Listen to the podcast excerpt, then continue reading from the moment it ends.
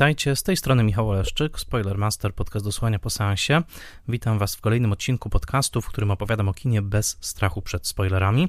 Zapraszam do posłuchania odcinka, jeżeli widzieliście film, o którym mówię, ewentualnie jeżeli nie boicie się spoilerów. Witam Was w kolejnym odcinku po wakacyjnej przerwie. E, wciąż mam nową letnią energię i cieszę się, ponieważ wracam do cyklu, który już spotkał się z pozytywnym przyjęciem, a nawet z pewnym, jeżeli dobrze czytam komentarze, oczekiwaniem. Mianowicie jest to cykl Top 100 Spoilermastera. Jest rok 2022 i z okazji moich 40 urodzin postanowiłem, że pora na przygotowanie takiej właśnie setki moich najlepszych filmów. Bardzo długo ją układałem, bardzo myślałem nad każdą jedną pozycją, no i oto jest. Y, ten rok y, poświęcam na odsłonięcie tej setki, dziesiątka po dziesiątce.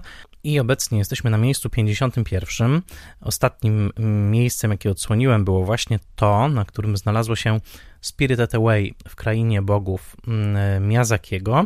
No i cóż, nie ma na co czekać, trzeba iść dalej. Mm, przed nami ta górna 50. Dzisiaj przedstawię Wam pozycję od 50 do 41. Przypominam o zasadach, jest to lista całkowicie subiektywna, moja, mm, nie stanowiąca żadnego rodzaju e, próby uśrednienia historii kina, tylko właśnie przefiltrowana przez moją wrażliwość i przez to, jak ja tę historię kina postrzegam. Druga zasada jest taka, że właśnie ujawniam te listy w dziesiątkach idąc od dołu, a trzecia zasada jest taka, że staram się Wam wskazywać miejsca w sieci, w których można legalnie oglądać filmy, o których mówię. Podkreślam, że nagrywam tę listę mm, w roku 2022, nawet w konkretnych miesiącach ta sytuacja się trochę zmienia, to znaczy filmy znikają z platform, pojawiają się na platformach, taki urok platform, y, ale także takie ich wady, że jakkolwiek filmy mogą tam być dostępne, to nagle z dnia na dzień mogą stamtąd zniknąć, y, więc jak zawsze zachęcam także do skanowania rynku y, nośników fizycznych w postaci chociażby używanych płyt DVD i Blu-ray, które można zakupywać między innymi na Allegro i na Amazonie. Powiem tyle, ta setka filmów jest w moim przekonaniu tak ikoniczna, że jeżeli już rozważać jakieś wydatki właśnie mm, na nośniki fizyczne, a wiecie, że jestem fanem nośników fizycznych, odsyłam do odcinka o Blu-ray, e, o Blu-rayu, mm, to myślę, że na tę setkę warto przynajmniej rozważyć taki wydatek. No dobrze, e, to jest e, Spoiler Master, jest rok 2022, sierpień i mm, zaczynamy. Dodam tylko, że program istnieje dzięki wsparciu patronek i patronów na patronite.pl. Dzięki nim możecie mnie teraz słuchać, dzięki nim w tym programie nie ma żadnych reklam, dzięki nim e, ten mm, podcast jest w wolnym dostępie w sieci. E, zachęcam do wsparcia, jeżeli chcecie wesprzeć moją pracę, będzie mi bardzo miło. Mm, o progach wsparcia i o tym, co można za to wsparcie dodatkowo jeszcze otrzymać jako bonus. Opowiem jeszcze w trakcie odcinka, wtedy także podziękuję moim patronom imiennym. Natomiast y, pora ruszyć w dalszą drogę, a zatem zacznijmy od pozycji numer 50. I love what you're wearing. Oh, you do? Yeah. Oh, well, it's uh this is a this tie is a present from Grammy Hall. Who? Grammy Grammy Hall? Yeah, my Grammy. You, what are you kidding? What you do? Grow up in a Norman Rockwell painting? Diane Keaton. You don't want me to live with you. How, how, I don't want you to live with me. How, whose idea was it? Mine. Yeah. Was it, it was yours actually, but uh, I approved it immediately. Na miejscu 50 film Annie Hall, film z roku 1977 w reżyserii Woody'ego Allena.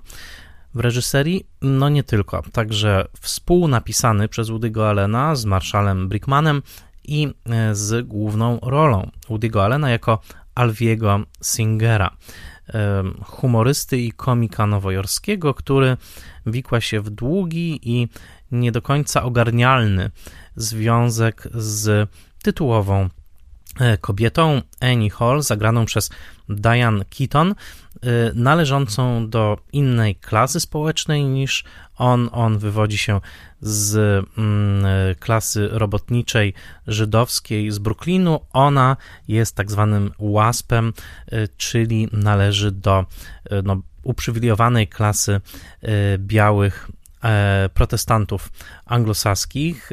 Mówię o tym nie dlatego, nie tylko dlatego, że takie różnice kulturowe zawsze mnie interesują, jak przekonaliście się już w niejednym odcinku Spoilermastera, ale mówię o tym przede wszystkim dlatego, że jest to jeden z głównych tematów tego filmu, to znaczy spotkanie ludzi z dwóch różnych światów i chociażby odsyłam do słynnej sceny, w której Alvi jedzie do właśnie owej łaspowskiej y, rodziny, y, która mm, zachowuje się przy stole zupełnie, zupełnie inaczej niż bruklińska żydowska rodzina naszego bohatera. Do tego stopnia y, ta, ten rozdźwięk kulturowy jest tutaj tematem, on jest w ogóle tematem w wielu filmach Elena, ale tutaj najbardziej, że wręcz dostajemy scenę z podzielonym ekranem, kiedy to uładzona i od linijki rozgrywająca się kolacja łaspowska zajmuje jedną część ekranu, a w, w drugiej części ekranu mamy hałaśliwą, e, pełną przekrzykiwania się kolację właśnie żydowskiej rodziny bruklińskiej naszego bohatera.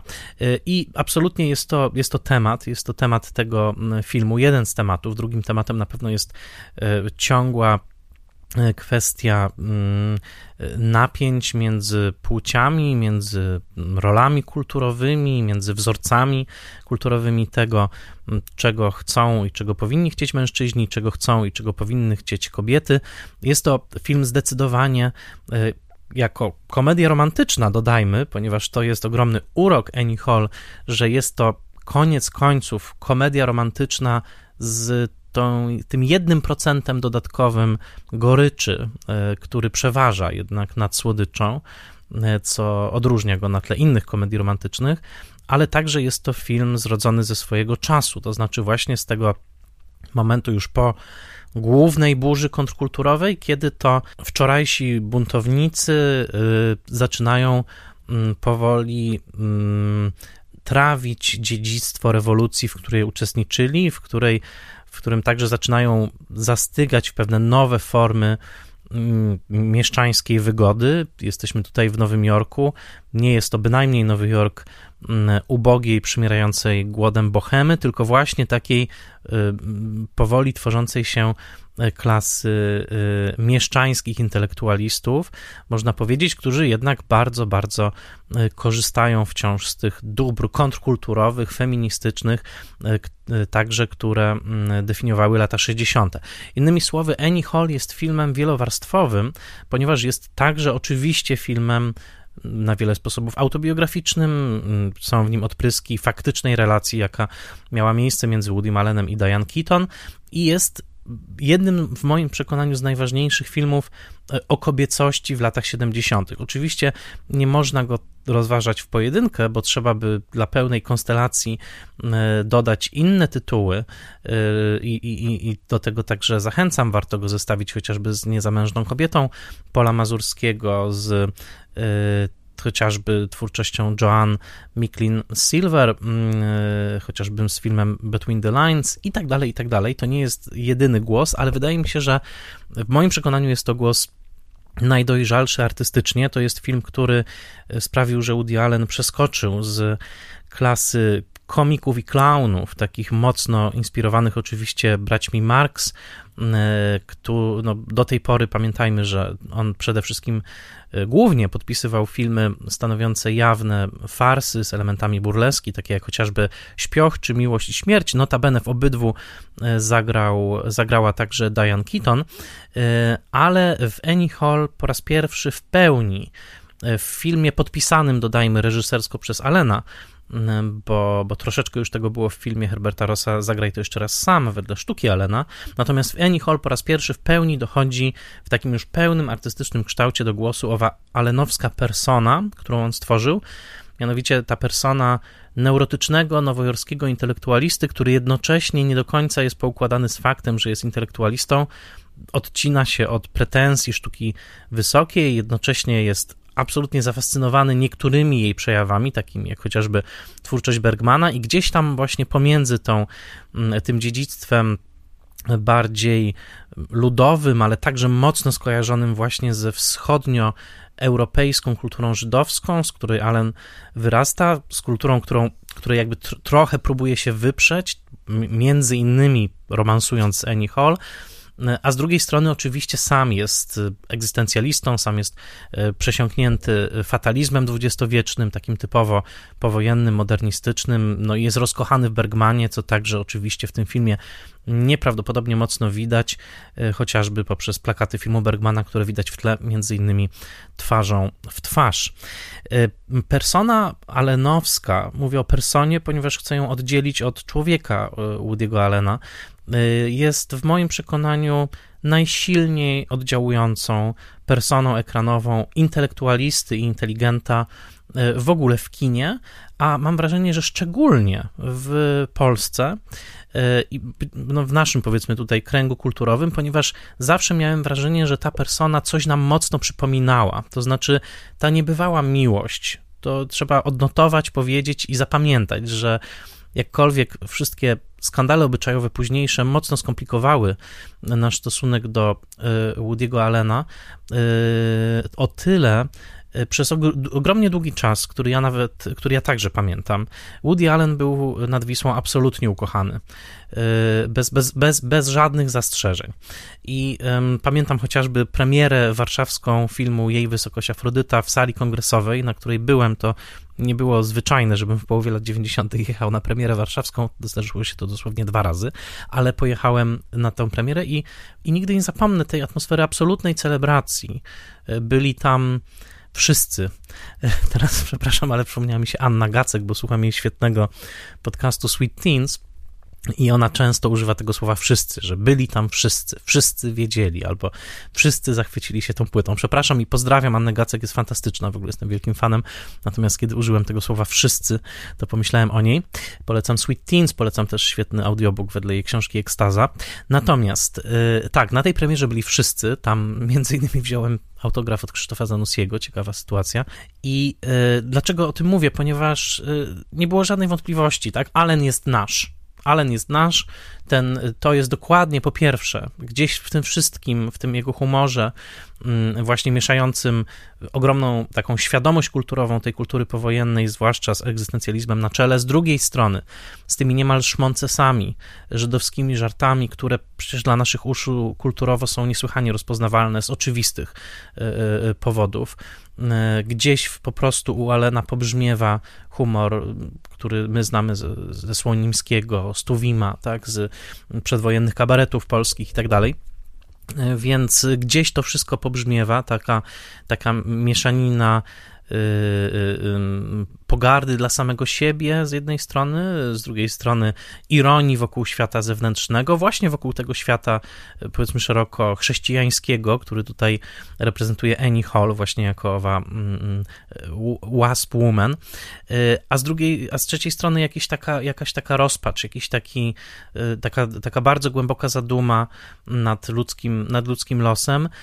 I ten dowcip alenowski zawsze gdzieś podszyty roz, rozpaczą był po prostu przez, przez bardzo, bardzo długie lata czymś, co rozpoznawaliśmy błyskawicznie i co po prostu braliśmy jako swoje. I co więcej, uważam, że Woody Allen stworzył pewien model czy obraz w ogóle życia intelektualnego, czy życia jako intelektualisty.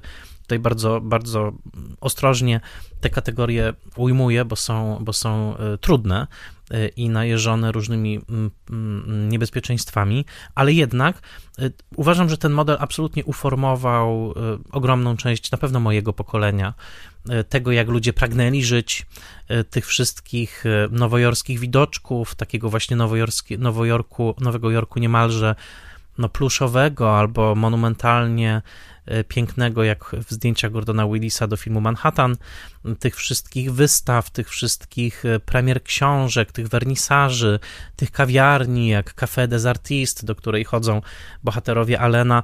E, uważam, że moje pokolenie ludzi związanych z szeroko pojętą kulturą, ludzi czytających, ludzi zainteresowanych kinem, arthouse'em, czymś więcej, czymś innym, czymś takim właśnie trochę niszowym. Uważam, że czy to świadomie, czy półświadomie, czy nieświadomie formowało swoje życie na wzór tej wizji życia intelektualnego, jaką stworzył Woody Allen. To znaczy, w pewnym sensie wszyscy chcieliśmy zamieszkać w tymże Nowym Jorku, e, mieszkania, z plakatami właśnie e, filmów e, arthouse'owych, czy z widoczkami nowojorskimi, czy pewne, pewne fetyszyzowanie książek w Annie Hall jest przecież wizyta w księgarni bardzo ważna, płyty, jazz, to co też Woody Allen współtworzył, ale co też z tak ogromną miłością pokazywał w swoich filmach. Myślę, że do, do tego wszystkiego, dodając wszystkie urocze ogrywane przez niego seksualne frustracje. E, do pewnego momentu było to tylko urocze, od pewnego momentu e, towarzyszy temu zawsze jakiś taki znak zapytania dotyczący właśnie życia prywatnego samego reżysera, obecnie już prowadzący do tego, że w zasadzie dla zupełnie młodego pokolenia jest on niemalże jakby takim artystą nie do przyjęcia.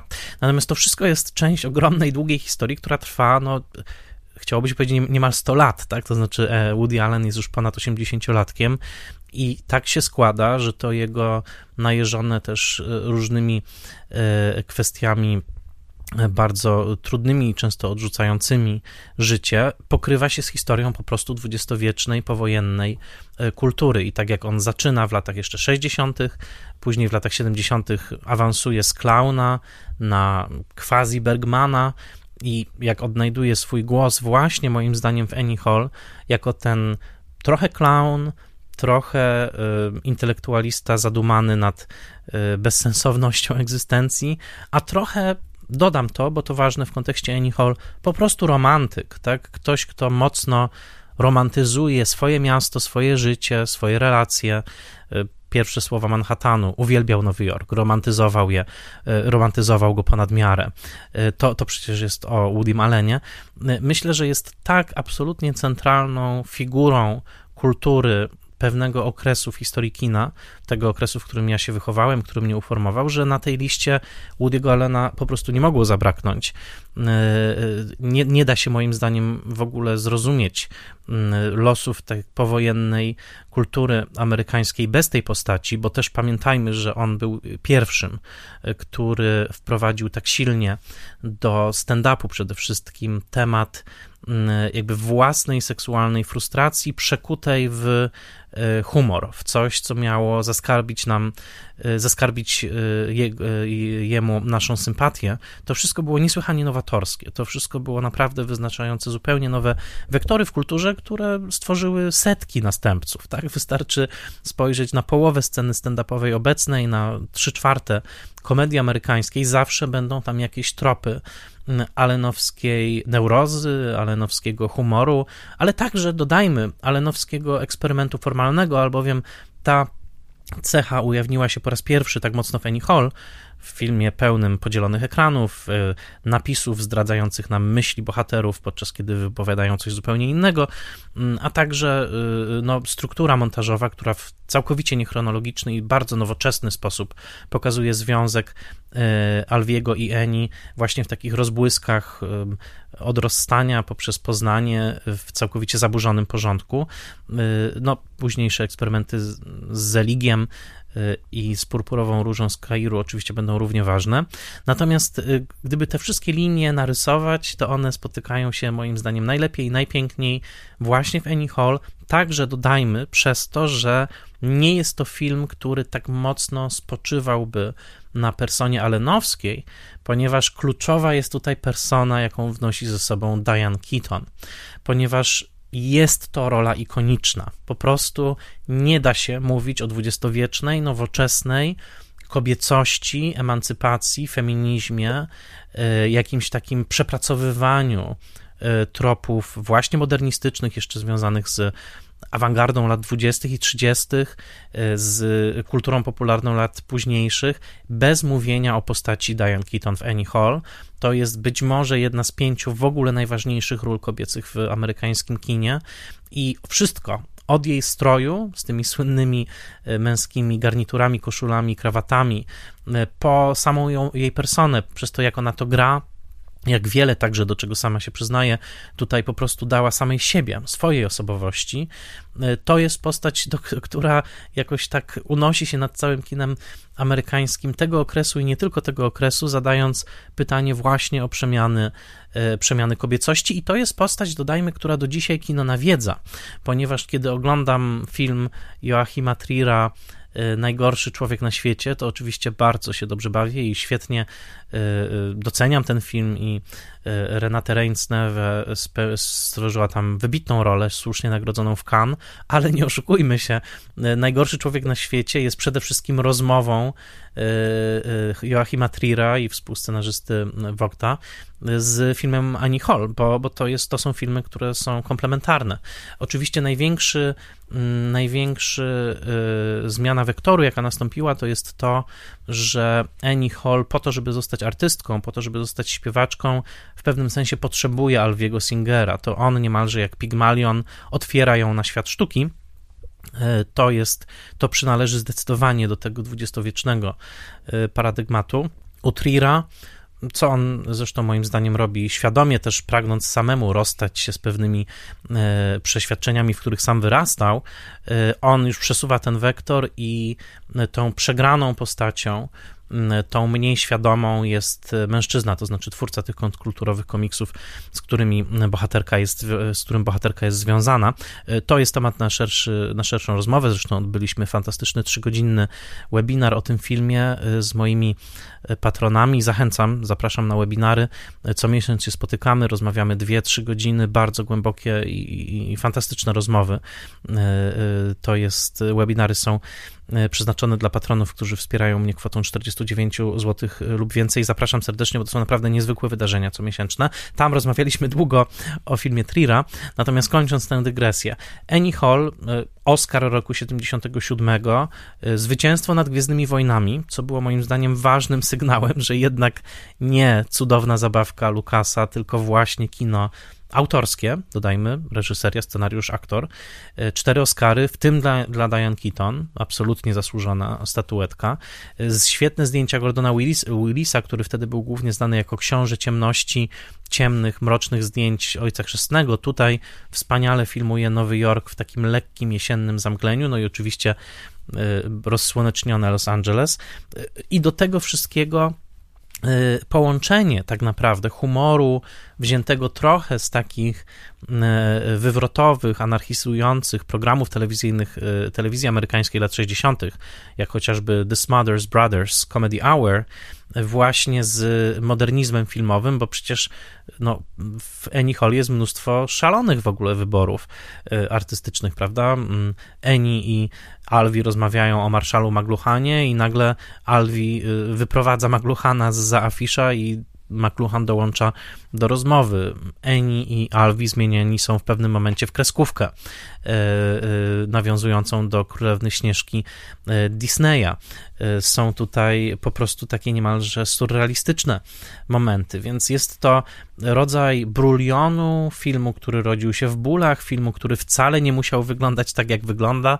Mógł, mógł być wymontowany z tego materiału jeszcze zupełnie inny film, ale koniec końców filmu, który skupia w sobie wszystkie możliwe e, sprzeczności, wszystkie możliwe uroki i pytania, które unoszą się nad jedną z najważniejszych dwudziestowiecznych e, twórczości filmowych, to znaczy nad twórczością Woody'ego Allena. I wydaje mi się, że, i to jest moje ostatnie zdanie na ten temat, na ten moment, że Woody Allen jest e, tym filmowcem amerykańskim, który uczył polską inteligencję po 89, być może trochę wcześniej też, jak być inteligentami. I to jest temat szeroki, można na ten temat zrobić wiem, seminarium, natomiast jestem przekonany, że polska inteligencja, zwłaszcza w okresie lat 80. i transformacji lat 90., uczyła się tego, jak być inteligentem, jak konsumować kulturę, jak żyć, właśnie z filmów Woody'ego Allena. Rozmaite tego odpryski są w wielu różnych e, filmach. Wydaje mi się, że Marek Koterski też coś zawdzięcza e, Allenowi. Dzień Świra na pewnych poziomach może być rozważany jako polski wariant bohatera Alenowskiego, na pewno nic śmiesznego jest takim wariantem, ale nawet twórczość bardziej popularna, taka jakby bulwarowa, tak, jak w sensie teatru bulwarowego, jak chociażby, nie wiem, sztuki Andrzeja Saramanowicza, to przecież to, to absolutnie jest przetwarzanie ciągle tych samych białek, że tak powiem, które są w twórczości w twórczości Alena. I yy, yy, późniejsze filmy, takie jak Hanna i jej siostry, także bardzo, bardzo ważne, bardzo dobre, pokazują już taki proces coraz to większego moszczenia się, powiedzmy, Alena w tej, w tej, w tych nowych, w tym nowym mieszczaństwie, można powiedzieć. Natomiast Annie Hall jest tym filmem, który jeszcze pokazuje bardzo, bardzo duże napięcia na wielu frontach y, płciowym, klasowym, egzystencjalnym. Jednocześnie jest filmem po prostu, dodam to, bardzo śmiesznym, świetnie zagranym. Y, epizody w tym filmie są y, na wagę złota, bo i Christopher Walken jako dziwny, być może psychopatyczny brat Annie, i mm, e, Carol Kane, która tutaj się pojawia jako Alison Pucznik, kto widział ten wie, Shelley Duvall w niewielkiej, świetnej rolce, Colleen Dewhurst, późniejsza mama Murphy Brown z serialu Murphy Brown, tutaj pojawia się jako matka Annie Hall i jest naprawdę wspaniała w swoim e, łaspowskim majestacie i jednocześnie niepokojąca w swoim jawnym antysemityzmie. Jest moment, w którym rodzina Annie Hall postrzega mm, Alwiego jako has hasyda z pejsami siedzącego przy ich stole. No to jest naprawdę, naprawdę gęsty, śmieszny, smutny film o tym, że, jak mówi jedna z zaczepionych na ulicy kobiet przez Alena, miłość wygasa.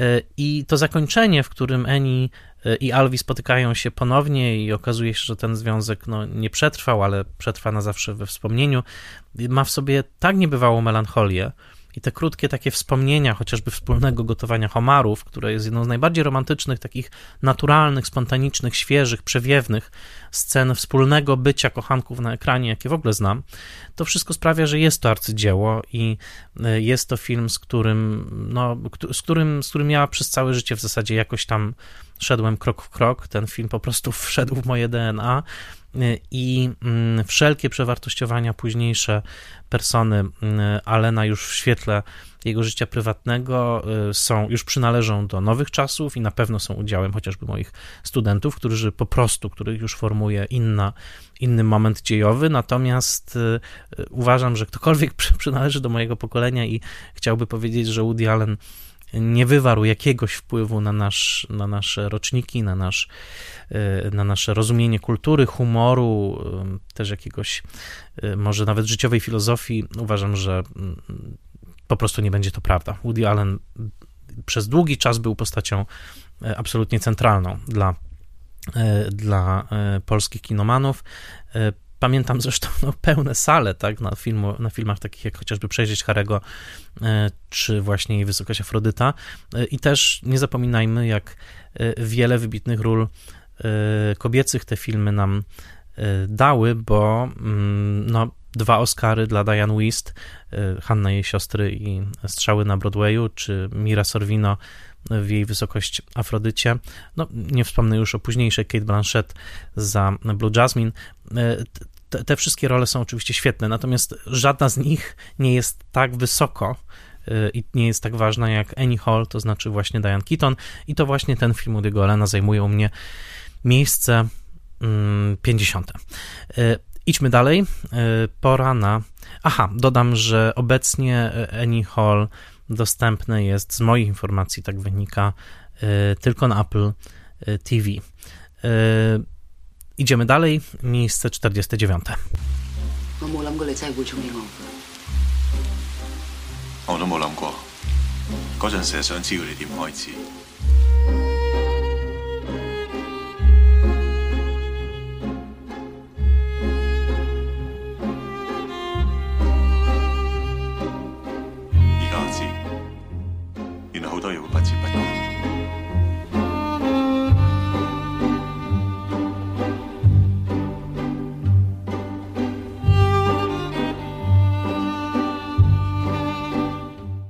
Na miejscu 49 Spragnienie miłości. To film Wonga Kar Waya, Mm, o którym nagrałem osobny odcinek i w zasadzie tutaj mógłbym odesłać po prostu te, do tego odcinka. E, to był odcinek szczególny, e, nabrał dla mnie też e, nowego znaczenia, ponieważ był to odcinek może nie tyle zlecony, co po prostu stworzony we współpracy z festiwalem Pięć Smaków, a pomysłodawczynią tej współpracy była świętej pamięci Jagoda Murczyńska, która od nas Mm, odeszła e, i to był wstrząs dla całej społeczności krytyczno-filmowej, festiwalowej. Mm, wspaniała programerka. E, nie tylko oczywiście, ale w tym, w tym, w tym kontekście e, festiwalu właśnie Pięć smaków. E, to jest film e, i, właśnie ten odcinek powstał z jej inspiracji, a zatem także odsyłam e, do niego. Tam opowiadam bardzo dokładnie o kontekście powstania Spragnionych Miłości. Natomiast, no cóż, Spragnieni Miłości nieprzypadkowo są tuż nad Annie Hall, ponieważ obydwa te filmy są o niespełnieniu, o tym ciągłym takim tańcu dwojga ludzi, w tym przypadku granych przez Tony'ego Luanga i Maggie Chung, którzy gdzieś spotykają się, ale się jednocześnie rozchodzą i te, te linie wydaje się takie, taka asymptota, tak? Y, tyle zapamiętałem z matematyki z liceum. Asymptota, czyli linia dążąca do jakiegoś punktu, ale nigdy się z nim spotykająca. Tak, tak oni są takimi asymptotami, ciągle niby już blisko, niby razem, ale jednak oddzielnie. Y, jesteśmy w Hongkongu lat 60 w społeczności imigrantów z Szanghaju, w takim domu, y, pensji, pensjonacie, w którym rozmaite osoby wynajmujące pokoje ciągle się mijają y, i między innymi mijają się właśnie oni, orientują się, że ich współmałżonkowie mają ze sobą romans, no a reszta jest już owym poematem Karłaja y, rozpisanym na uderzenia w struny, na zdjęcia Christophera Doyla, na ulotny, jak para sparującego gorącego makaronu, y, który mm, bohaterka nosi w małym termosiku, w świecie tego filmu, no, utkanym właśnie z dymu, z pary, z pajęczej sieci, z czegoś lekkiego, niedotykalnego, zmysłowego, z kolorów, y, z ciągle zmieniających się kwiatowych wzorów na sukniach Maggie Chung. Mówię o tym posługując się taką dosyć koślawą, improwizowaną poezją, ale no jak inaczej mówić o tym filmie? No jest to arcymelodramat, jest to film, w którym cała społeczność światowy, światowa widzów się po prostu zakochała w momencie premiery i, i ta jego premiera właśnie w roku 2000 jednocześnie otwierała nowy wiek i mówiła, jeżeli myślisz, że kino jest martwe, to obejrzyj ten film, tak? Zobacz, nowe tysiąclecie będzie miało swoje arcydzieła. I to chyba było pierwsze arcydzieło tego nowego stulecia. Film, który w każdym momencie można obejrzeć na nowo, w którym zawsze się zatopimy, tyle że będziemy już bogatsi o własne e, doświadczenia miłości, niespełnienia, bycia, niebycia razem. To wszystko w tym filmie zawsze będzie rezonowało. To, co do niego przynosimy, a jednocześnie ten film zawsze się będzie wydawał przynosić nam coś coś nowego, coś świeżego. Po prostu obejrzyjcie, po prostu wróćcie do tego filmu. Myślę, że większość osób, do których w tym momencie mówię, na pewno ten film widziała, a jeśli nie, obecnie na stronie Pięciu Smaków można ten film oglądać. Jestem wdzięczny Jagodzie za to, że zainspirowała mnie swoim e-mailem e, sprzed no już ponad roku do tego, żeby zrobić o nim odcinek. A zatem e, miejsce 49, także w pewnym sensie mogę dedykować właśnie e, Jagodzie e, Murczyńskiej. Idźmy dalej. Miejsce 48. Ciu! Ciu! Brawo, Flaik! Brawo, Flaik! Brawo! Brawo!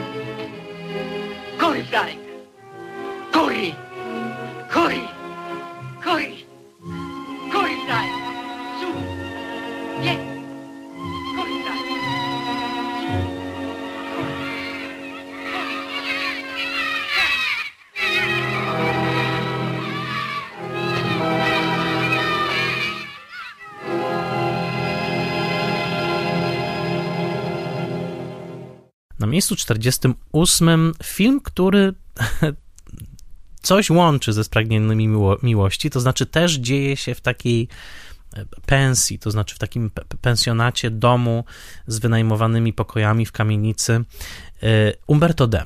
Umberto D., rok 1952, nominowany do Oscara scenariusz Cesare Savatiniego i reżyseria Vittorio De Sichi. Najkrócej mówiąc, jest to najważniejszy dla mnie film neorealistyczny. E, oczywiście gdzieś blisko byliby złodzieje rowerów, więc tutaj trochę miałem taki wybór, czy na to miejsce 48 dać Umberto D., czy raczej złodziei rowerów. No, o złodziejach rowerów zrobiłem oddzielny odcinek, więc odsyłam. Tam możecie posłuchać o korzeniach neorealizmu, o Desice więcej. Natomiast y, po zastanowieniu jednak wiem, że to właśnie ten film zasługuje na tę pozycję i to jest ten film, który mnie najbardziej wzruszył. Kto wie, czy w ogóle nie jest to film, który najbardziej mnie wzruszył. Nie ma wiele filmów, przy których płakałem. Nie ma wiele filmów, przy których płakałem wiele razy. Ten film jest filmem, przy którym płaczę za każdym razem. To znaczy, zakończenie tej opowieści o rzymskim urzędniku, który żyje z jakiejś mikroskopijnej emerytury na granicy ubóstwa, właśnie w owym e, e, pełnym mrówek i pleśni na ścianach pokoiku e, w jakiejś pensji u bardzo nieżyczliwej gospodyni. I ten film z finałem, w którym bohater próbuje się pozbyć swojego psa, Flajka, i, i, i, trochę nie wie, co z nim zrobić. Chce go zostawić, chce go komuś przekazać, a ten Flyke patrzy na niego tymi swoimi wielkimi oczami. Nawet teraz chyba muszę się zebrać w sobie, bo, bo po prostu e, są to emocje niesamowite. Znaczy, powiem tak, to jest film po pierwsze o ubóstwie, o, o, o, o, czymś innym, przepraszam. To jest film o trzymaniu się ostatnich skrawków godności w ubóstwie. To znaczy y, garnitur, który nosi Umberto D., grany tutaj absolutnie wspaniale przez y, Carlo Battistiego, który wtedy miał 70 lat, był profesorem lingwistyki i to jest jego jedyny film. Był naturszczykiem, no wiadomo, Desika obsadzał głównie naturszczyków. Otóż y, to jest człowiek, który trzyma się wbrew wszystkiemu, wbrew świadomości tego, że czeka go najprawdopodobniej śmierć w nędzy i ogromnym upokorzeniu. Żyje w tym upokorzeniu nędzy każdego dnia, a jednocześnie trzyma się tych ostatnich wskaźników takiej godności, tego, że nie potrafi zaakceptować myśli o samym sobie jako o nędzarzu. E, moment, w którym rozważa żebractwo i, i wyciąga rękę przed siebie, po czym natychmiast odwraca ją wierzchem do góry, udając, że tylko sprawdzał, czy pada deszcz. Moment, w którym chce sprzedać swój zegarek. Moment, w którym w końcu, no właśnie, chce się pozbyć tego psa, jego jedynego przyjaciela, ale jednocześnie gęby do wykarmienia, tak?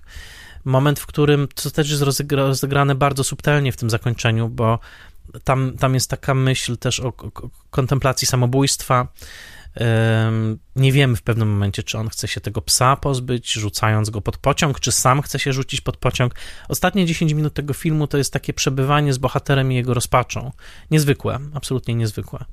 Natomiast cały film jest wyrazem, niektórzy powiedzą, społecznej naiwności Desiki, tak, był widziany przecież jako czasami naiwny w swoich lewicowych marzeniach, odsyłam do bajkowego zakończenia cudów w Mediolanie, tak, z tym jak biedacy wstępują do nieba. Polityka y, Desiki zawsze była bardzo taka dwubiegunowa, taka pełna sprzeczności. To, to temat zupełnie odrębny, ale to jest coś, to, to, jeżeli ktoś tak mówi, to znaczy, że nie rozumie sztuki, bo y, ten film, nieważne jest, co on mówi politycznie. Pewnie Cavatini chciał powiedzieć jedno, Desika drugie, a wyszło trzecie.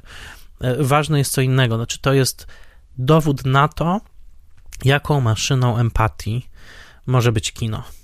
To jest dowód na to, że kino jak żadna inna sztuka. To się nie udało Wiktorowi Go, to się też nie uda wielu pisarzom. Jak kino może nas zbliżyć do skrawka godności, jaka pozostaje w człowieku w sytuacji absolutnej nędzy i poniżenia. To jest oczywiście wielkie zadanie prozy realistycznej, to jest pozytywizm, to są te wszystkie nowelki, którymi katowano nas, prawda, w szkole. Od Antka po naszą szkapę, gdzie po prostu, no, kto pamięta obrazy z naszej szkapy, ten, ten już nigdy, że tak powiem, nie będzie e, do końca beztroski, bo to są rzeczy wypalone na naszej duszy po prostu gorącym żelazem ale um, Desika robi coś innego, subtelniejszego. On patrzy na mikrogesty y, człowieka, y, którego każdy dzień zaczyna się i kończy od myśli o tym, czy starczy na kolejny dzień y, środków do życia. I te delikatne takie mgnienia, wątpliwości, upokorzenia, godności, jakiejś może malutkiej nadziei, są w tej roli Batistiego i w tym, jak Desika go pokazuje, po prostu niezwykłe. To są, to są rzeczy, użyję tego słowa święte. To są rzeczy święte, to są rzeczy, w których okruszki człowieczeństwa po prostu tlą się ogniem, którego nie da się wygasić. Przepraszam za patos, ale dokładnie tak jest. E, macie wątpliwości co do tego, czy macie jakąś empatię, czy jeszcze, nie wiem, świat e, nie sprawił, że jesteście cyniczni, obejrzyjcie Umberto D. Ten film was postawi do pionu. Po prostu przypomni wam, czym jest człowieczeństwo. E, I, i, i, I poza tym bardzo ważne jest to, że to człowieczeństwo się objawia w przyjaźni z psem, bo, bo to jest piękna przyjaźń i w ogóle uważam, że jest coś pięknego i wzniosłego w relacji, jaką, jaką ludzie mają ze zwierzętami, jaką mogą mieć ze zwierzętami. Y, y, I, I tutaj to jest pokazane jednocześnie w sposób, wydawałoby się, tak na papierze, no, naj, najbardziej kiczowaty, tak? No tak, piesek będzie patrzył na niego wielkimi oczyma, a jednocześnie, jak zwrócił uwagę Roger Ebert, który umieścił ten film na liście Great Movies, e, powiedział, że, że ten, ta relacja z psem jest wygrana zupełnie inaczej niż byłaby wygrana w filmie hollywoodzkim. To znaczy, nie ma tutaj takich prostych reaction shotów tak zwanych, czyli ujęć pokazujących reakcję psa, jakąś taką słodką, prawda, ironiczną, ten pyszczek psi, który wydaje się komentować rzeczywistość ludzką. Nie. Flyke, który swoją drogą był profesjonalnym psim aktorem, w tym filmie jest całkowicie autonomicznym bytem. Nie jest upupiony, nie jest właśnie takim, taką e, cukrową po, po, po, posypką, tylko jest e, prawdziwym psem z którym Umberto D ma prawdziwą relację. A z, drugą, z drugiej strony jest relacja Umberto D z młodą dziewczyną, która pomaga w tym domu, w którym mieszka. Maria Pia Casilio ją gra. No, genialny wątek. To znaczy, dziewczyna taka zgaszona, y, na pewno jakby za wcześnie weszła w świat dorosłości, nie wie, kto jest ojcem jej dziecka, które, które właśnie nosi. I ten Umberto D., który patrzy na nią najpierw z jakimś może nawet potępieniem albo przynajmniej oceną moralną, a potem przez to, jak z nią bytuje, i to są też wspaniałe sceny w tym filmie, kiedy ona po prostu jest, kiedy ona czeka, aż woda się zagotuje, aż kawa e, się zrobi. On na końcu także przez tę relację Umberto D. pokazuje, czym może być człowieczeństwo nawet w sytuacji upodlenia. Znaczy, on daje jej pewną radę, on daje jej pewną godność, e, widzi w niej człowieka, a nie La Firende, jak e, widzi ją oczywiście cały świat, on widzi w niej człowieka. I to jest właśnie wielka siła Vittorio De Sicchi, że on widzi w swoich bohaterach ludzi. Przepraszam, ale teraz naprawdę mi łzy napłynęły do oczu, bo to jest ta wielka, wielka siła kina De Sicchi i uważam, że ten film powinien być lekturą obowiązkową dla każdego, tak samo jak Złodzieje Rowerów. Uff. Ale tak, ten film powinien obejrzeć każdy. Y, I e, przeczytam jeszcze jedno. Aha, Ebert także ten film cudownie porównał z e, Chaplinem, e, bo, bo jest coś Chaplinowskiego też w tej tułaczce Umberta D., ale do, na Chaplina jeszcze przyjdzie pora na tej liście. Natomiast przeczytam fragmencik swojego eseju. Napisałem o tym filmie parę lat temu dla Filmwebu i fragment polecam także ten esej Umberto D. Natomiast y, fragment przeczytam Wam jeszcze mm, o tym filmie. Y, ton okazał się zbyt ponury, mm, bo film nie był tak dobrze przyjęty jak inne. Desiki.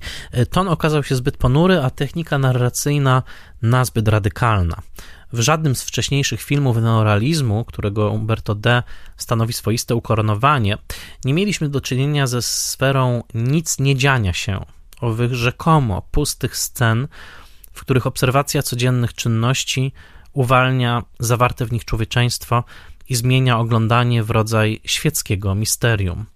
Długa scena porządkowania kuchni i mielenia kawy przez posługującą w kamienicy wiejską dziewczynę, graną przez Marię Pio Casilio, zdumiewa do dziś cierpliwością i szacunkiem, z jakimi Desika przygląda się powtarzalności pracy fizycznej.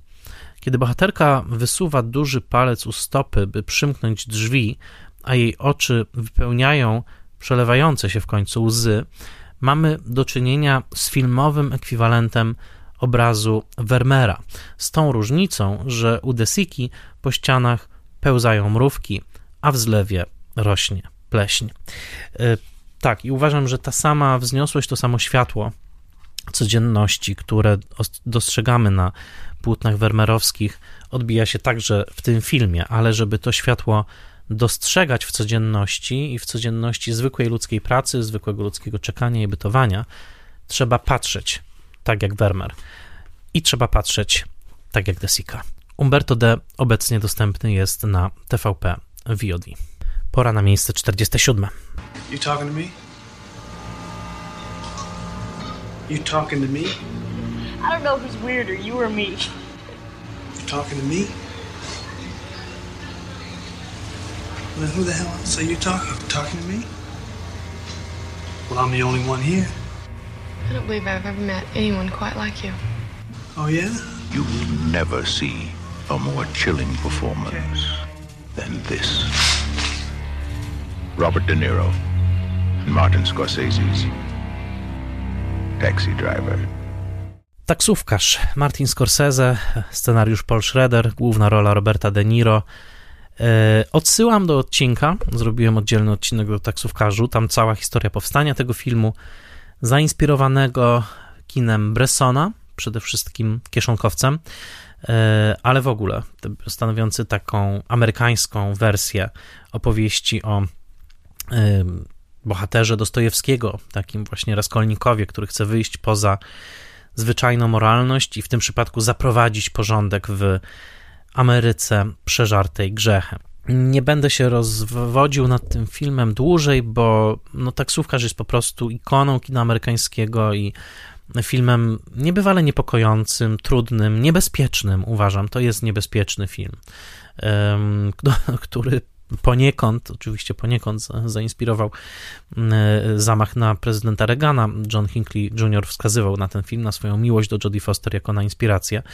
E, no, podkreślam poniekąd, bo, bo do, do tego równania potrzebna jest jeszcze rozwi rozwichrzona, rozwi zwichrowana psychika, e, w tym przypadku tego człowieka, natomiast e, sam film nie jest temu winny. Tak czy siak, taksówkarz jako ten mroczny poemat zgniłego Nowego Jorku i e, szalonego pielgrzyma, który chce przemocą ten świat uleczyć, sięgając po taką przemoc kojarzoną niemalże z Starym Testamentem i z krwawą ofiarą baranka, e, jednocześnie chroniąc jakąś źle zrozumianą niewinność w swoim przekonaniu, to znaczy jakąś taką idealizowaną e, kobiecość, którą sam sobie wymyślił, to wszystko jest po prostu no, taki majestatyczny e, poemat. Myślę, że taksów, taksówkarz, który swoją drogą to jest ciekawe, bo jak czyta się scenariusz Schroedera, wcale nie było pewne, że ten film będzie wielki, e, ale no właśnie, wzmocniony reżyserią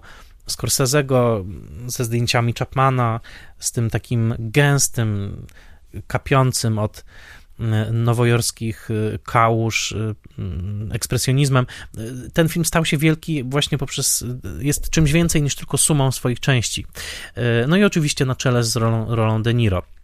Jest to film, który naprawdę mnie od lat fascynuje. Myślę, że też jest to film, który jest bardzo ogromnym takim świadectwem swojego czasu, to znaczy lat 70. Zwróćcie uwagę, że to jest rok przed Annie Hall, więc zestawcie sobie ten uroczy, romantyczny Nowy Jork Woody'ego Allena e, z Annie Hall z tym Nowym Jorkiem Scorsese'ego, no i zobaczycie dwa zupełnie różne, dwie zupełnie różne filozofie, podejście do życia, świata, dobra, zła, miasta, kompletnie różne wizje.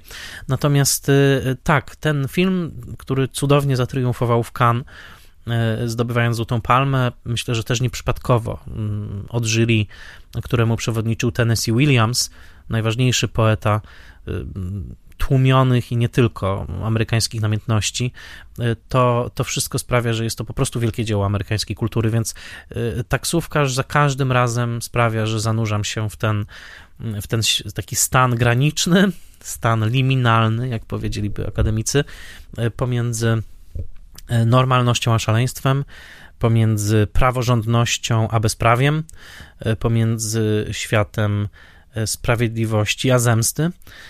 to jest po prostu wielki film. Nie, nie da się go zredukować, nie da się go zignorować. I, I jest to film, tak jak mówię, niewygodny, uważam trochę niebezpieczny, być może mm, wręcz za bardzo flirtujący z mroczną stroną duszy, ale ja zawsze jestem po stronie mm, tej dwudziestowiecznej sztuki, która prezentowała antybohaterów, bo uważam, że jest to bardzo ważna kulturowa formuła na szczepionkę przeciwko złu. E, e, zupełnie nie przekonuje mnie sztuka, która ma stawiać wzorce do naśladowania. Uważam, że zawsze, zawsze się to kończy źle, natomiast także, także społecznie. Uważam natomiast, że ta, ta, ta dwudziestowieczna receptura, to znaczy pokazywanie antybohaterów jako rodzaj egzorcyzmu, tego, żeby ich wypluć z naszego systemu, ale jednocześnie ich sportretować, to, to w taksówkarzu, no nie wiem, czy jest większy w ogóle antybohater kina amerykańskiego niż właśnie Travis Bickle. Także y, absolutnie ten film zasługuje w moim przekonaniu na wysoką pozycję i dlatego jest na miejscu 47. Obecnie jest dostępny na wielu polskich streamingach, między innymi na Netflixie i na Chili. Więc jeżeli ktoś go jeszcze nie widział, to oczywiście można to zrobić. A teraz przejdźmy może do Londynu lat 70., równie zepsutego, ale trochę w innym, bardziej komediowym kluczu. To zepsucie będzie pokazane. Miejsce 46.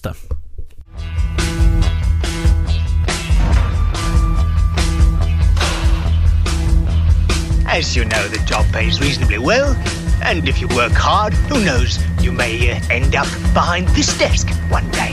There's a storeroom there where you can leave bits and pieces, cashier's desk. Down this corridor's the main bar.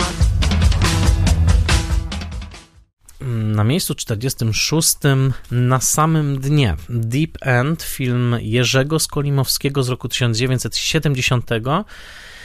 No cóż, e, Skolimowski właśnie dostał ważną nagrodę w Cannes za film pod tytułem I.O. E, ten film przede mną. E, natomiast, no, chcę, podkreślam to tylko, że nawet ten 80-letni twórca wciąż mm, pozostaje aktywnym graczem e, i zdobywa bardzo ważne nagrody. E, to, to, to, to, to raz. E, natomiast, no cóż, no na samym dnie to jest po prostu kawał dobrego kina. To jest świetny żart, bo to jest filmowy żart. To jest jednocześnie.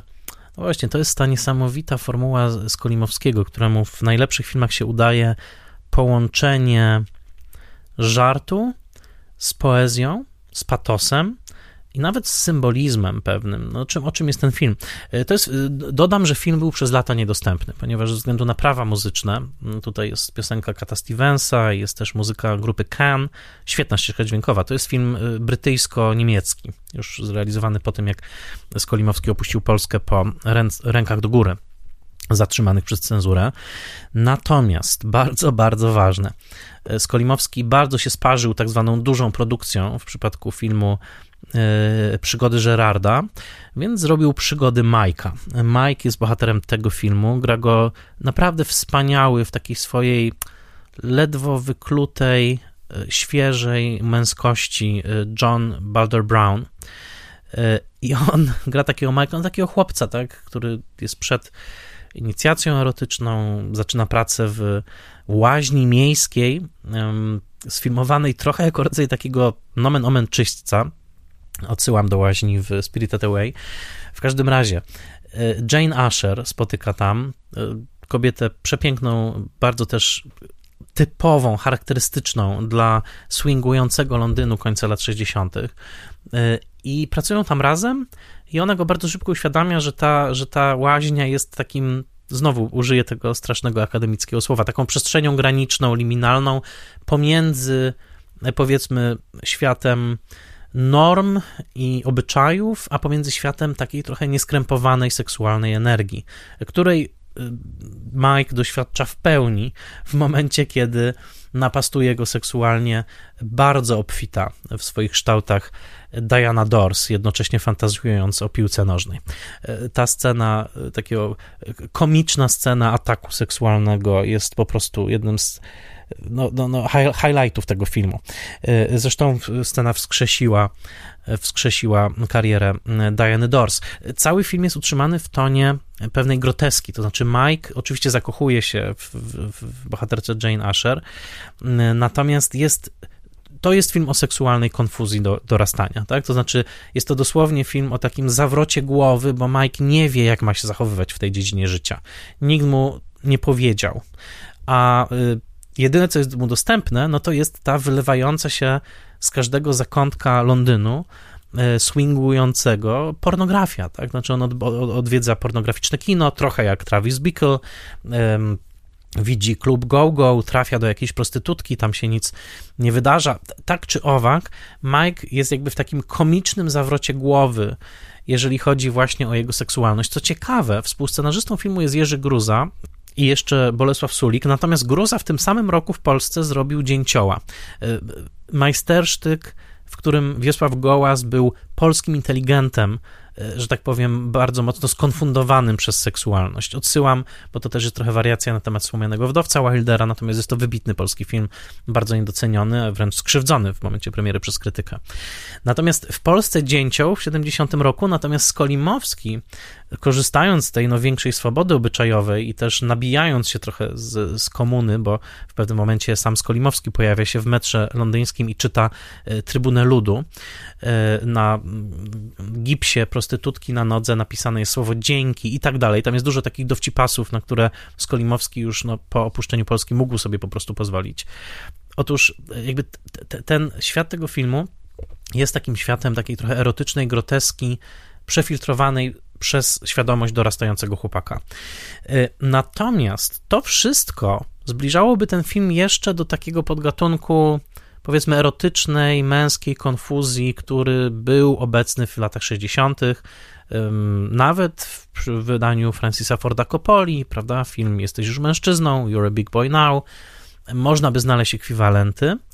Natomiast to, co odróżnia ten film i co winduje go bardzo, bardzo wysoko, to jest malarska wrażliwość Skolimowskiego, David Lynch po latach powiedział, że nie lubi filmów kolorowych, co ciekawe. E, mówił to w latach 80., kiedy był po e, czarno-białej głowie do wycierania i czarno-białym człowieku słoniu, ale że go zachwycił właśnie kolor w filmie Deep End. Nic dziwnego, ponieważ ten film jest pod względem barwnym, kolorystycznym niesłychanie wyrafinowany i co więcej, tym, co także ten film winduje wysoko, jest ten ciągły flirt Skolimowskiego z abstrakcją, to znaczy z sytuacjami jawnie symbolicznymi.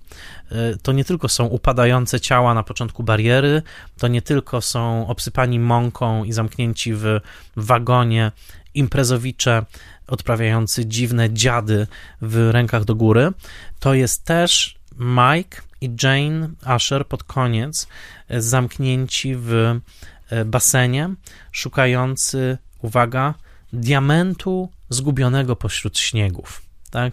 Diament i śnieg.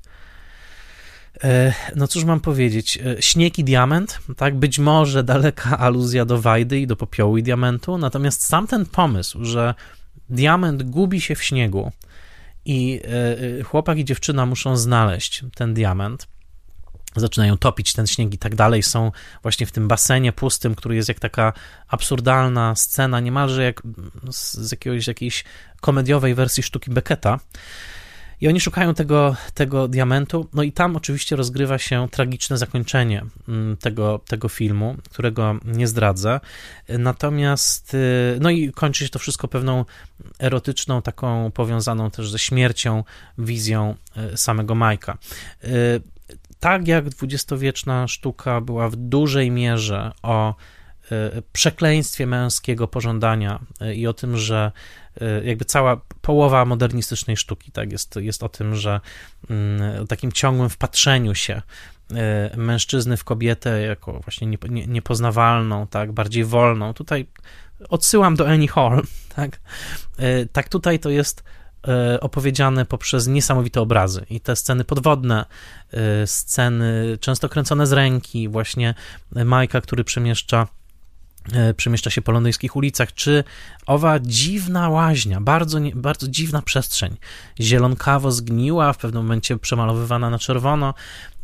Innymi słowy, powiedziałbym, że na samym dnie jest arcydziełem miękkiego surrealizmu. Takiego surrealizmu, którego w pierwszym momencie można by pomylić z realizmem. I to odnosi się także do wczesnych filmów Skolimowskiego, do rysopisu, Walkowera, Bariery, ale najpiękniej rozkwita w tym filmie. Dostrzegł to, to był film, który miał duży sukces i zapowiadał ogromną karierę Skolimowskiego. Między innymi zachwycił się nim Andrew Saris, i pisał o tym, że oczywiście, że Skolimowski musiał wyemigrować na zachód, bo musiał porzucić te, jak to napisał Saris, piekła, które serwuje e, władza obywatelowi i obecnie Skolimowski może już się rozgościć na zachodzie, gdzie piekła konstruujemy sobie sami. Jak pisał świetnie Saris, e, nic, nic dodać, nic ująć. Jest to film fantastyczny, który na szczęście w pewnym momencie te kwestie praw zostały wyjaśnione. Obecnie już jest dostępny na Blu-rayu. Niestety, paradoks, paradoks, paradoks. Arcydzieło polskiego twórcy nie jest dostępne w Polsce na żadnej e, platformie. Szok, no, może już nie szok, już się niczemu nie zdziwię. W każdym razie nie ma go obecnie na żadnej polskiej platformie. Jest na Blu-rayu BFI, wydany przy, w Wielkiej Brytanii. Film przez lata, który marzyłem, żeby zobaczyć, nie był dostępny. W końcu, w końcu jest. 10 lat temu wyszedł. I to jest też film, który dla mnie ma osobistą nutę ponieważ jest to film pierwszy, o którym napisałem na stronę Rogera Iberta. Zachęcam Was do lektury tego tekstu. To była e, ta piękna okoliczność w moim życiu, kiedy Ibert się do mnie zwrócił z prośbą o współpracę. No, być może najważniejsze wydarzenie w moim życiu krytyczno-filmowym, i właśnie wtedy zaproponowałem tekst o Deep End. On się zgodził, bardzo lubił ten film. No i ten tekst się pojawił. Mm, to był styczeń 2012 roku, a zatem 10 lat temu. E, I e, tekst się nazywał Taking the Plunge, czyli dosłownie nurkując. I cóż, no i to jest jakiś tam kawałek mojej osobistej historii. A zatem yy, po, polecam tekst o filmie Skolimowskiego, polecam film Skolimowskiego, jest to absolutny majstersztyk. Yy, no i cóż, yy, wciąż za mało znany w Polsce. Miałem przyjemność e, prowadzić spotkanie po tym filmie w Gdyni, ale ten film wciąż, wciąż jest za mało w Polsce znany, także polecam miejsce 46 na samym dnie Jerzy Skolimowski. Pora na miejsce 45. Hey, there's Don Lockwood! Tell us how it all happened. From the beginning. Well, first we set the stage with a song.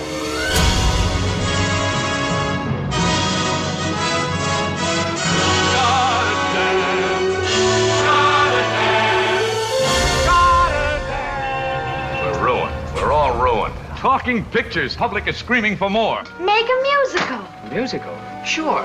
Make a musical. Good morning. Good morning. We've talked the whole night through. Good morning. Good morning. Na miejscu 45 najradośniejszy ze wszystkich filmów. Najbardziej słoneczny, pomimo tytułu, w którym słyszymy, że piosenka jest deszczowa. Singing in the Rain, deszczowa piosenka, film w reżyserii Gina Kelly'ego i Stanleya Donena jest arcymusicalem, między innymi dlatego, że nie jest o niczym ważnym. Jest to pianka, chmurka, szampan, radość, słońce, taniec i good morning. Good morning, good morning, it's great to stay up late. Good morning, good morning today piosenka z tego filmu. Film, który jest najdoskonalszym rezultatem tego, co nazywamy przemysłowym modelem produkcji w Hollywood, ponieważ jest to w sensie ścisłym każdego szwu, każdej sklejki, każdej scenografii, każdego nitu, który spaja tę całość, jest to produkt. Jest to produkt wytwórni MGM, konkretnie jej oddziału, którym zawiodywał niejaki Arthur Freed, i ten produkt ta firma wypuszczała takich filmów rocznie sporo. I seria musicali, którymi zawiadował Arthur Freed, była bardzo długa. Był po prostu szefem fabryki. Okay? Był szefem fabryki, ale tak się składa, że jak to ujął bodajże Tino Balio, there was a genius in the system, to znaczy sam system okazał się genialny, ponieważ w ramach tego systemu od czasu do czasu w tej cieplarnianej sytuacji wyrastało oczywiście dużo takich samych kwiatów, które gdzieś zaginęły w historycznych annałach, ale od czasu do czasu wyrastał ten jeden najpiękniejszy kwiat, który stanowił nie tylko sumę swoich części, ale iloczyn swoich części i każdy talent zainwestowany w ten film został pomnożony przez inne talenty i to jest dokładnie przypadek deszczowej piosenki. No cóż mam powiedzieć, poza ikonicznymi numerami muzycznymi, takimi jak naprawdę wspaniale radosne Singing in the Rain, Make 'em Love, cudowny, akrobatyczny, niezwykły numer Donalda O'Connora, po którym spełnił dni, kilka dni w szpitalu. Jest to opowieść o samym Hollywood, co też chyba ważne, bo jest to opowieść o Hollywood, które przechodzi z ery niemej w dźwiękową, a zatem jest to opowieść sprzed wówczas, w 1952 roku, mniej więcej ćwierć wieku. To tak jakby teraz ktoś zrobił film o tym, jakie zmiany następowały w branży filmowej w latach 90. XX e, wieku, więc mniej więcej taki dystans dzielił twórców tego filmu od e, epoki kina niemego. Natomiast oczywiście cudowny pomysł tego, żeby film był także pastiszem gatunków filmowych, to znaczy Don Lockwood, gwiazdor kina niemego, grany tutaj przez Gina Kelly'ego, jest takim cudownym, zadufanym w sobie gwiazdorem w typie może Johna Gilberta e, albo no, Rola Flina. Natomiast jego partnerka ekranowa, grana przez Jean Hagen, nominowana do Oscara, jest e, wspaniała na ekranie, niemym, ale ma okropny głos. Mówi też z grubym bruklińskim akcentem. Aktorska, aktorka Jean Hagen dostała tę rolę po tym, jak naśladowała e, wymowę i głos Judy Holiday z filmu Urodzona wczoraj. E, a zatem jest to też troszkę parodia Judy Holiday. W każdym razie jej głos jak ktoś napisał, przypominający piłowanie asfaltu, jest tym, co przeszkadza jej w zrobieniu kariery w kinie e, dźwiękowym. I tu pojawia się wspaniała młodzieńcza Debbie Reynolds jako Kathy Selden, e, gwiazdeczka wodewilowa, czy raczej tancereczka, jak to kiedyś się mówiło, która wyrasta na wielką gwiazdę i, i najpierw dubbingując Linę Lamont, a później stając się, no właśnie, faktyczną gwiazdą. Ironią filmu jest to, że to jest taka meta-ironia, która pokazuje na tym, że Hollywood jest naprawdę szalonym systemem zakrzywionych luster, jest to, że w scenie, w której, uwaga, Debbie Reynolds gra Kathy Selden, dubbingującą Linę Lamont, graną przez e, Jane Hagen, Jean Hagen, ponieważ ta rzekomo ma taki straszliwy głos. Otóż w tej scenie głosem Debbie Reynolds jest faktycznie Jean Hagen, która miała w uszach producentów o wiele ładniejszy prawdziwy głos niż Debbie Reynolds, a zatem Debbie Reynolds udaje, że dubbinguje Jean Hagen, a tak naprawdę Jean Hagen dubbinguje Debbie Reynolds. Takie rzeczy tylko w Hollywood. Tak czy owak, obejrzałem ten film w marcu albo lutym 95 roku w słynnym cyklu 100 na 100 moje życie później już nie było takie samo. Zakochałem się w musicalach. To, to jest historia wielu osób, które obejrzało ten film. No ten film udowadnia do dzisiaj tą swoją niebywałą energią, radością, witalnością. Po prostu, że musicale są jedną z najwspanialszych, być może najwspanialszą formą filmową. E, każdą piosenkę znałem na pamięć, słuchałem tego w miliard razy. Mm, film został uznany za, przez amerykański e, Instytut Filmowy za najlepszy musical wszechczasów. E, I, i no, dodajmy do tego cudowną Sid Charisse w scenie baletowej i w zasadzie więcej nie trzeba dodawać. Jeżeli kogoś jeszcze interesuje ten fenomen, jakim było dwudziestowieczne Hollywood spod znaku taśmowej produkcji w wielkich wytwórniach, które roztrzaskały się w latach 60., już nigdy nie były takie same. E, deszczowa piosenka jest najwybitniejszym tworem tego systemu.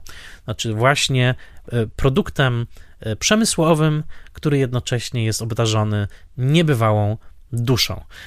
Rita Moreno, która występuje tutaj jako Zelda w jednej scenie, jest obecnie jedyną żyjącą członkinią obsady ten film już coraz bardziej się od nas e, oddala. E, w tym roku, zresztą w 2022, obchodzimy 70-lecie jego premiery, ale polecam ten film. E, pokażcie go swoim dzieciom. Jeżeli chcecie zaszczepić filmowy bakcyl, pokażcie ten film waszym dzieciom, bo jest to po prostu niezwykła radość. To słowo, radość. Jest to film radosny.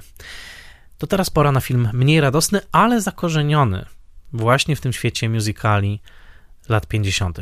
Pora na miejsce 44. Some of those stars are dead. The light in them started out when Jesus was alive. How do you said.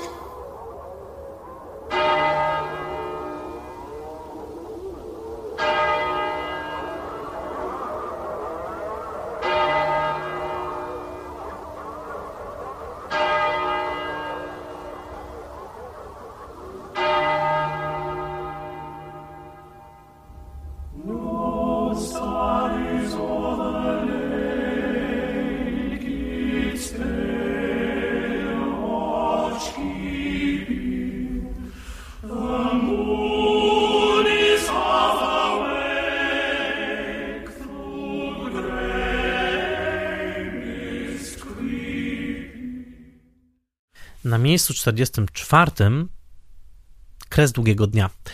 Kres Długiego Dnia, e, film Terensa Davisa, najbardziej osobisty film w historii kina, jak powiedział o nim Jan Olszewski. Rok 1992, e, film, który no, który jest bardzo dla mnie ważny, bo napisałem o nim książkę, znaczy napisałem o nim pracę magisterską e, pod przewodnictwem profesora Tadeusza Lubelskiego na Uniwersytecie Jagiellońskim i ta praca stała się także podstawą mojej książki Gorycz Wygnania. E, wszystko, co chciałem powiedzieć o tym filmie, powiedziałem w tamtej książce. Dzisiaj, e, zwłaszcza, że jestem po seansie najnowszego filmu Davisa, który wyszedł na DVD właśnie w Wielkiej Brytanii, znaczy filmu Benediction, poświęconego poecie Siegfriedowi Sassunowi. Dzisiaj bym powiedział tak, no, po pierwsze fakty. Jest to film autobiograficzny, ostatni w cyklu autobiograficznych filmów Davisa, Dalekie głosy, spokojne życie, trylogia Terensa Davisa, który ogniskuje się na tym czasie, kiedy Davis był małym dzieckiem w Liverpoolu. E, jego ojciec, e, który był przemocowcem i, i bił e, całą rodzinę, już nie żyje. Jak sam Davis mówił, to był najszczęśliwszy czas jego życia, bo właśnie już nie było tej groźby ciągłego, ciągłej przemocy, znęcania się i tak dalej.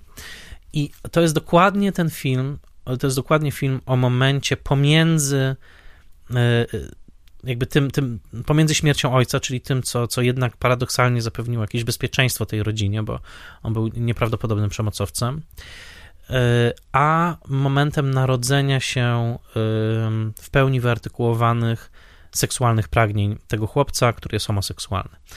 I te, jednocześnie nad tym wszystkim unosi się mocna E, obecność Kościoła katolickiego i tego ciągłego e, potępienia, e, jakie, jakie się wpaja temu chłopcu.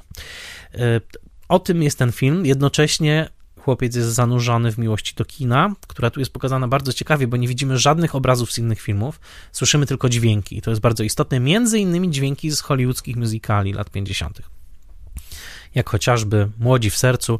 Analizuję to na ponad 100 stronach mojej książki, więc polecam, nie, nie będę w to teraz wchodził.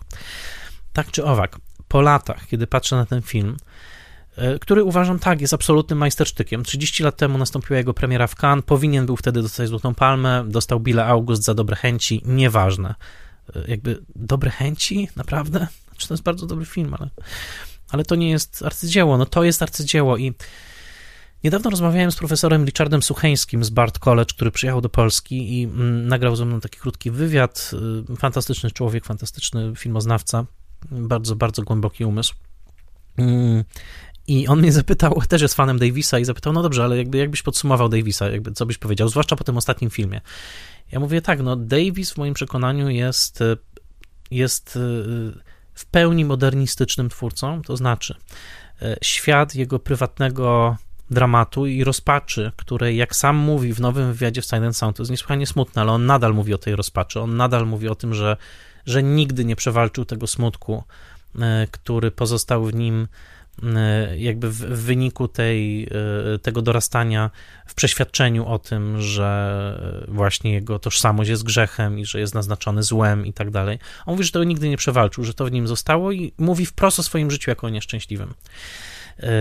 Jakby cały czas opłakującym tą stratę po życiu, które mogłoby być, ale które zostało mu odebrane. I teraz na czym polega zwycięstwo Davisa? Na tym, że zamienił kino, swoje medium, w przestrzeń rozmowy ze sobą samym. E, to jest zadanie każdego modernistycznego twórcy, a jednocześnie wymyślił nowy język do tej rozmowy. I, i ta prywatna, stłamszona, poraniona wewnętrzność. Najwspanialszy wyraz osiągnęła w tym filmie. To znaczy, to jest film, to jest raport ze spustoszonego wnętrza. Co ciekawe, zrealizowany w kluczu nostalgicznym, to znaczy pokazujący ten ostatni moment, kiedy ta porcelanowa figurka jeszcze była cała, tuż przed roztrzaskaniem.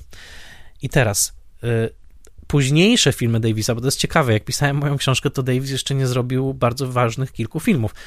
Dwa późne, właściwie jedno, jedno późne arcydzieło, to znaczy film pod tytułem A Quiet Passion, który zrobił później, zwracam uwagę na tytuł Cicha namiętność to jest film, który dopełnia Long Day Closes, więc ja tylko odsyłam. Powiem też, że niestety obecnie na żadnym polskim VOD filmu Long Day Closes nie ma, ale jeżeli kupicie w życiu jedno wydanie Criterion Collection, to powinno być to wydanie, bo ten film wyszedł w Criterion Collection. Otóż, no jest też na, na, na DVD BFI i tak dalej. Natomiast ten późniejszy film, wybitny, portret, uwaga, jakiej poetki, jaką poetkę wybrał sobie na swój biopic um, Terence Davis? Otóż wybrał Emily Dickinson, tak? czyli mistrzynię wewnętrzności. Um, poetkę, która, której życie jest takim do, dos, dosłownie czysto wewnętrznym doświadczeniem. My, Emily Dickinson jest wręcz taką pat, świętą patronką e, e, cichych serc, tak? to znaczy cichych serc, cichych osób, które żyją całkowicie wewnętrznie, a jednocześnie wewnątrz tego serca rozgrywają się nieprawdopodobnie gwałtowne konflikty i siły. Tak? To znaczy, to, co się dzieje w wierszach Emily Dickinson, to są rzeczy często przerażające w swojej intensywności, a jednocześnie na zewnątrz one się nie ujawniają. I to jest film zrealizowany z tego samego miejsca. To znaczy, Davis, który na co dzień we wszelkich kontaktach, a przecież spędziłem z nim mnóstwo godzin, jest przemiły, jowialny, cichy, delikatny. Tymi fi filmami raportuje z tego frontu jakim jest jego życie wewnętrzne. I to jest oczywiście zadanie także każdego wielkiego poety. Więc nie dziwię się także, że w nowym filmie Benediction, bardzo dobrym, ale miażdżąco smutnym, e, wziął na warsztat Siegfrieda Sasuna. Być może powiem o tym więcej w innym odcinku, nieważne. Tak czy inaczej, Kres Długiego Dnia w swoim zespoleniu nostalgii z bólem e, jest powtórzę to za Janem Olszewskim, bo on to ujął najlepiej jest najbardziej osobistym filmem w historii kina. Nikt nie wysłał tak pięknie wykaligrafowanego listu z własnej wewnętrznej klatki i ten list nie dotarł do nas w tak nienaruszonym kształcie, jak właśnie teraz David w tym filmie. Polecam. Ja już o tym filmie nie mogę mówić, bo, bo po prostu go tak dobrze znam i już go tak przetrawiłem i gdzieś tam już nawet go zostawiłem za sobą. Jakby to już jest gdzieś to już nie jest ten czas w moim życiu, w którym bym kontemplował ten film. Ja już ten film przetrawiłem w każdym jego e, skrawku.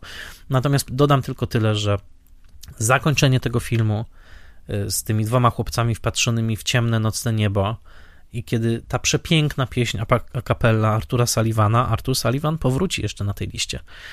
The Long Day Closes rozbrzmiewa, to jest moment wzniosły nieprawdopodobnie piękny moment w kinie światowym i nie da się tego, nie da się tego prześcignąć po prostu. To miałem ogromną przyjemność dzięki konkursowi imienia Krzysztofa Mentraka i festiwalowi Nowe Horyzonty i jeszcze w Cieszynie pokazać ten film na dużym ekranie. Nigdy tego nie zapomnę. Mam nadzieję jeszcze kiedyś go zobaczyć z 35 mm. Tak czy owak, e, majstersztyk Davisa zajmuje miejsce 44 i teraz pora na miejsce 43. Co tobie? Giuntara, dorme cada. Da? Ești cu Laura? Da, cu cine, Sofia? Ești fetele. Păi ce-ți caută el aici? Păi de ce nu iei din mezelurile astea să-ți faci un sandwich ceva, că până vine popa ăsta... Asta e parastasul taică tu.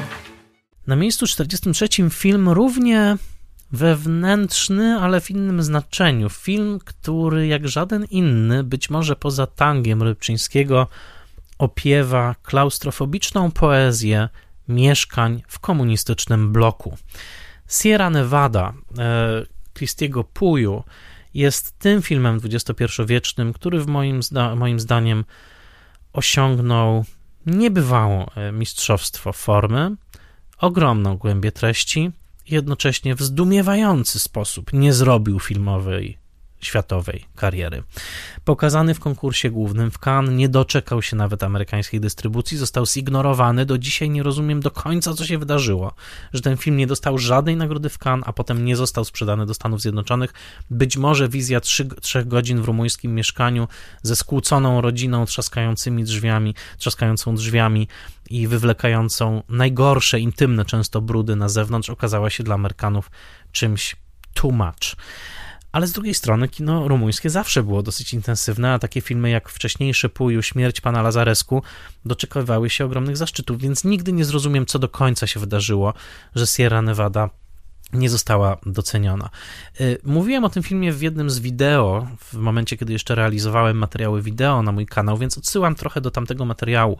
Ta historia pokiereszowanej komunizmem, ale także tajemnicami rodzinnymi rodziny, która, tak jak mówię, zamyka się w tych komórkach swojego mieszkania bloku po to, żeby nawrzeszczeć na siebie, pocieszyć, a jednocześnie trochę, żeby przetrawić toksyny, które cały czas tą rodzinę trawią, to jest coś, co po prostu mnie zachwyciło, kiedy zobaczyłem to na no, festiwalu Nowe Horyzonty i co do dzisiaj mnie zachwyca. Obejrzałem ten film potem jeszcze dwukrotnie, a może nawet trzykrotnie. To są trzy godziny, więc jest to pewna e, inwestycja czasu. Natomiast choreografia tych ludzi w tym mieszkaniu, e, niesamowite role aktorskie, niesamowite. Naprawdę każdy członek obsady daje z siebie wszystko. Jednocześnie, no ten wielki temat, y, jakim jest po prostu rodzina, tak? Ta rodzina ze wszystkimi swoimi wadami i bez żadnych sentymentalnych zalet, a jednocześnie z tą podstawową zaletą, że y, są to y, ludzie związani wbrew swojej woli, tak? Znaczy to, to są więzy, których się, jak to się mówi, nie wybiera, więc także nie do końca można je zniszczyć. To, to jest bardzo istotny tutaj element. Natomiast jest to po prostu koncert. Jest to koncert aktorski, reżyserski, bo jest to film zrobiony niebywałą reżyserską ręką i późniejszy Malmkrok Puju oczywiście był trochę wariacją na ten temat, tyle że już w sosie bardziej transcendentalnej filozofii XIX-wiecznej i w ogóle w kostiumie. Był to dziwny, ale dobry film. O tyle pamiętajmy, że Puju jest być może ostatnim rewolucjonistą kina do tej pory, ponieważ to on, naprawdę on, zrewolucjonizował podejście do czasu ekranowego, on zaczął rumuńską nową falę, zanim dołączył się do tego Mungiu, który robił zupełnie inne filmy najpierw, a potem jakby doskoczył do tej nowej fali. Film pod angielskim tytułem Stuff and Dough z 2000, z 2000 roku e, był faktycznym początkiem tej rumuńskiej nowej fali i był początkiem w ogóle nowego myślenia o czasie ekranowym, o realizmie w kinie. E, Puju jest bardzo głębokim myślicielem, też chyba raczej dziwakiem z tego, co słyszę, ale to dobrze, chyba. Tak czy siak, y, jest figurą taką trochę osobną. Y, nie wiem, co będzie z nim dalej. Y, słyszałem, że jest dosyć kłótliwy i że trudno się z nim pracuje. Tak czy inaczej, cokolwiek nie zrobi dalej, ten film jest jego wkładem w światowe kino i tylko marzyłbym, żeby w końcu jak, jak, jakiś rozdawca prestiżu jak chociażby Criterion Collection, pochylił się nad tym filmem, ponieważ nigdy nie zrozumiem, co się tak do końca wydarzyło, że ten majstersztyk, a pamiętam, że mówiono o nim tak w trakcie festiwalu w Cannes, nie dostał żadnej nagrody i film został tak pominięty. Mm, tak czy owak, film Sierra Nevada jest dostępny y, m.in. na VOD Nowych Horyzontów i na stroj, stronie Moje Ekino, a skoro mowa o zamkniętych mieszkaniach i e, ludziach pozamykanych w mieszkaniach, no to może miejsce 42 też coś nam powie na ten temat. Did you hear what I said, Miss Kubelik? I absolutely adore you. Shut up and deal. Ingredient number two, a brilliant cast. Jack Lemon in a delightful role which gives full rein to Jack's amazing versatility. Shirley MacLaine, whose glowing warmth lights up the screen like a Christmas tree. Fred McMurray. This is a Fred McMurray you've never seen before. You know, you see a girl a couple of times a week just for laughs, and right away they think you're going to divorce your wife. I ask you, is that is that fair? No, sir. It's very unfair, especially to your wife. Yeah. Na miejscu 42 Garsoniera Billiego Wildera, obecnie dostępna tylko na Apple TV w Polsce. E, The Apartment, rok 1960, Oscar za najlepszy film za reżyserię i za scenariusz. E, nie tylko, ale te trzy są bardzo ważne, ponieważ to był pierwszy raz w historii Hollywoodu, kiedy jedna osoba była odpowiedzialna, współodpowiedzialna za wszystkie te trzy piony. Oczywiście jest jeszcze współscenarzysta I.L. Diamond, ale bardzo ważny fakt. Nigdy wcześniej w historii Hollywoodu się nie zdarzyło, żeby jedna osoba wychodziła wywołana i przy filmie, i przy reżyserze, i przy scenarzyście To zawdzięczamy Billiemu Wilderowi. To był rodzaj niemal skandalu w Hollywood wtedy, to znaczy wciąż jeszcze uważano, że nie należy łączyć tych wszystkich ról w 60 roku, kiedy Billy Wilder otrzymywał swoje statuetki. Garsoniera jest historią niejakiego C.C. Baxtera, zagranego przez, e, e, przez Jacka Lemona, który pracuje dla wielkiego ubezpieczeniowego Molocha w Nowym Jorku i w nadziei na awans, który jest tutaj pokazany naprawdę jako coś żałosnego niemalże, dostanie lepszego biureczka, ewentualnie swojego własnego gabinetu z nazwiskiem wypisanym na drzwiach, wysługuje się własnym szefom, udzielając swojej garsoniery e, na ich schadzki z kochankami na godziny, po czym wraca do garsoniery, sprząta i wchodzi do tego samego łóżka, w którym parę godzin wcześniej odbywał się e, nierząd. Cóż za upadlająca sytuacja.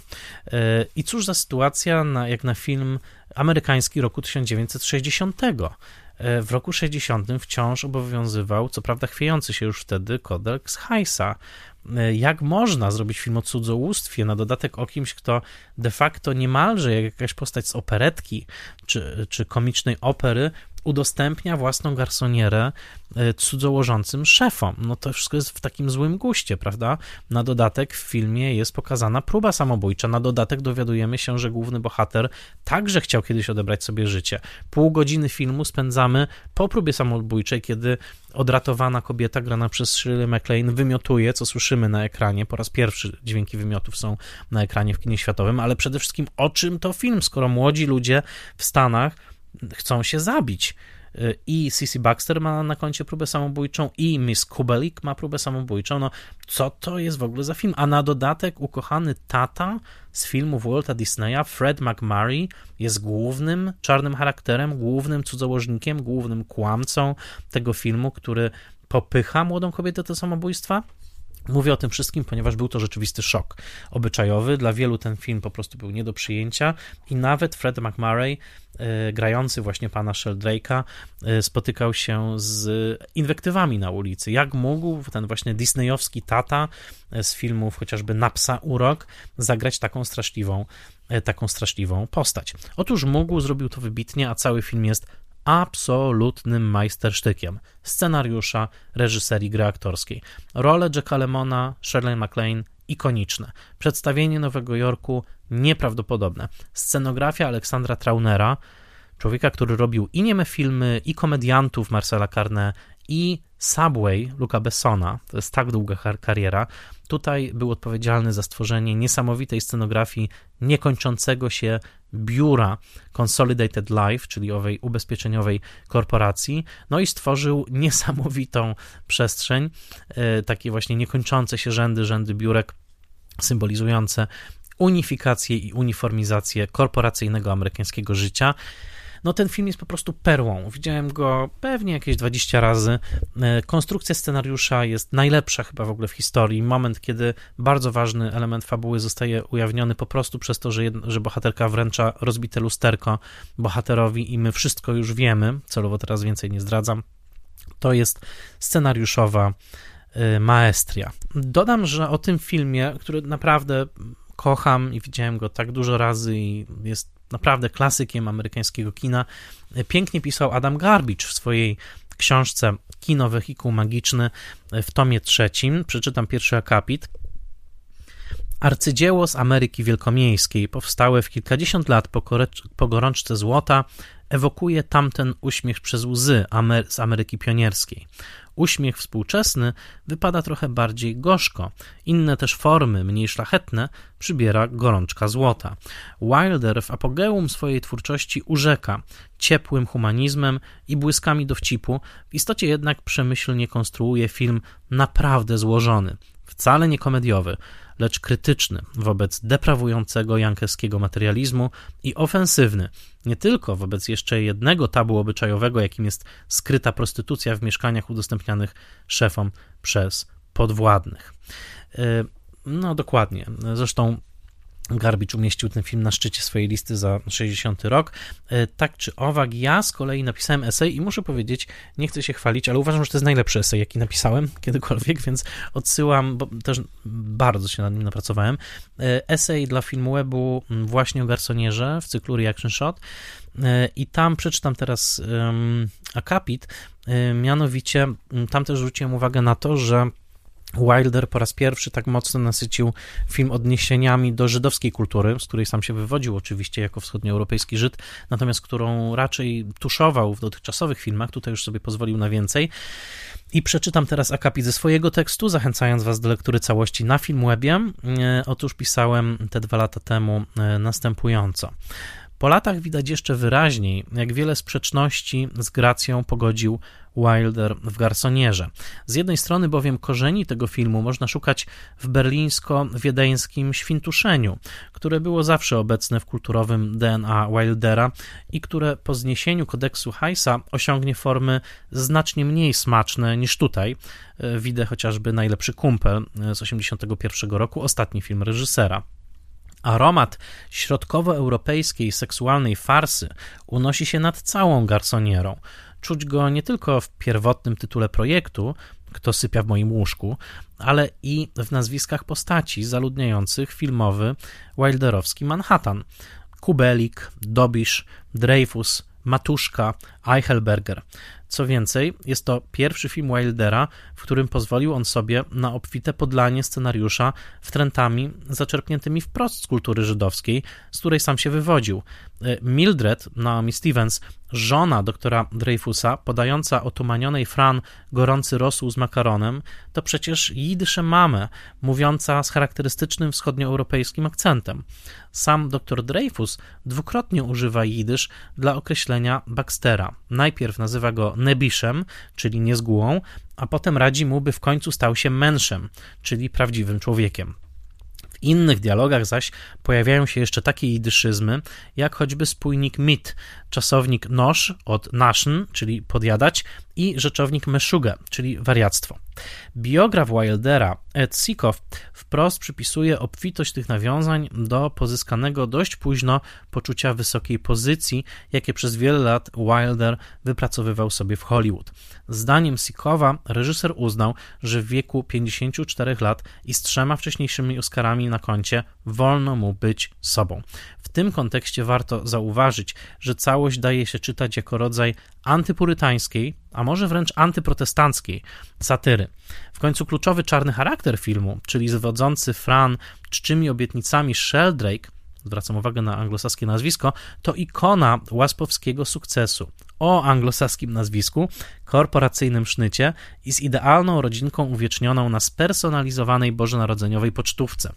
Umieszczenie dużej części akcji w okresie bożonarodzeniowym, włącznie ze sceną gwiazdkowego przyjęcia w biurze, na którym wiele par zaczyna się namiętnie całować, i wprowadzenie postaci zalanego w trupa faceta w kostiumie świętego Mikołaja, zastawiłem czyjeś auto saniami, dodatkowo wzmacnia świecki dystans E, Wildera do fasadowo-chrześcijańskiej kultury amerykańskiej, w istocie hołdującej wyłącznie bożkom materializmu.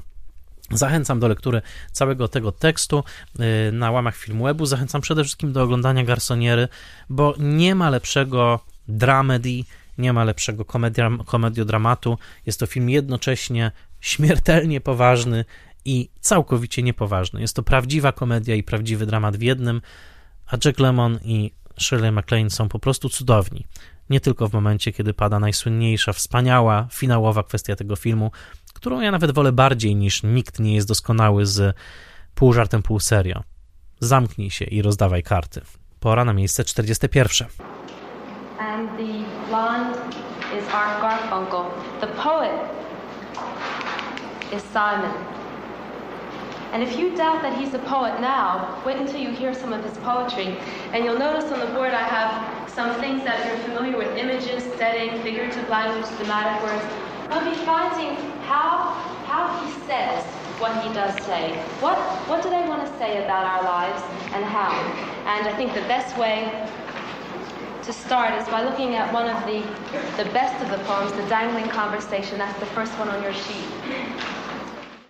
Z tym miejscem 41 jest ciekawa sprawa. Otóż tutaj w zasadzie mnie kusiło, żeby wpisać hasło dowolny film Frederika Weissmana, ale postanowiłem, że jednak wybiorę jeden, no bo High School, film z roku 1967, jest wczesnym majstersztykiem Weissmanowskim, ale podkreślę, na tym miejscu 41 naprawdę mógłbym wpisać z powodzeniem dowolny film Weissmanowski, albowiem jest to najbardziej spójny reżyser w historii kina reżyser, który liczy sobie obecnie już 92 lata, urodzony w Bostonie, e, dokumentalista, który wymyślił własną formułę dokumentu wywodzącą się z kina bezpośredniego i realizuje ją z powodzeniem do dzisiaj.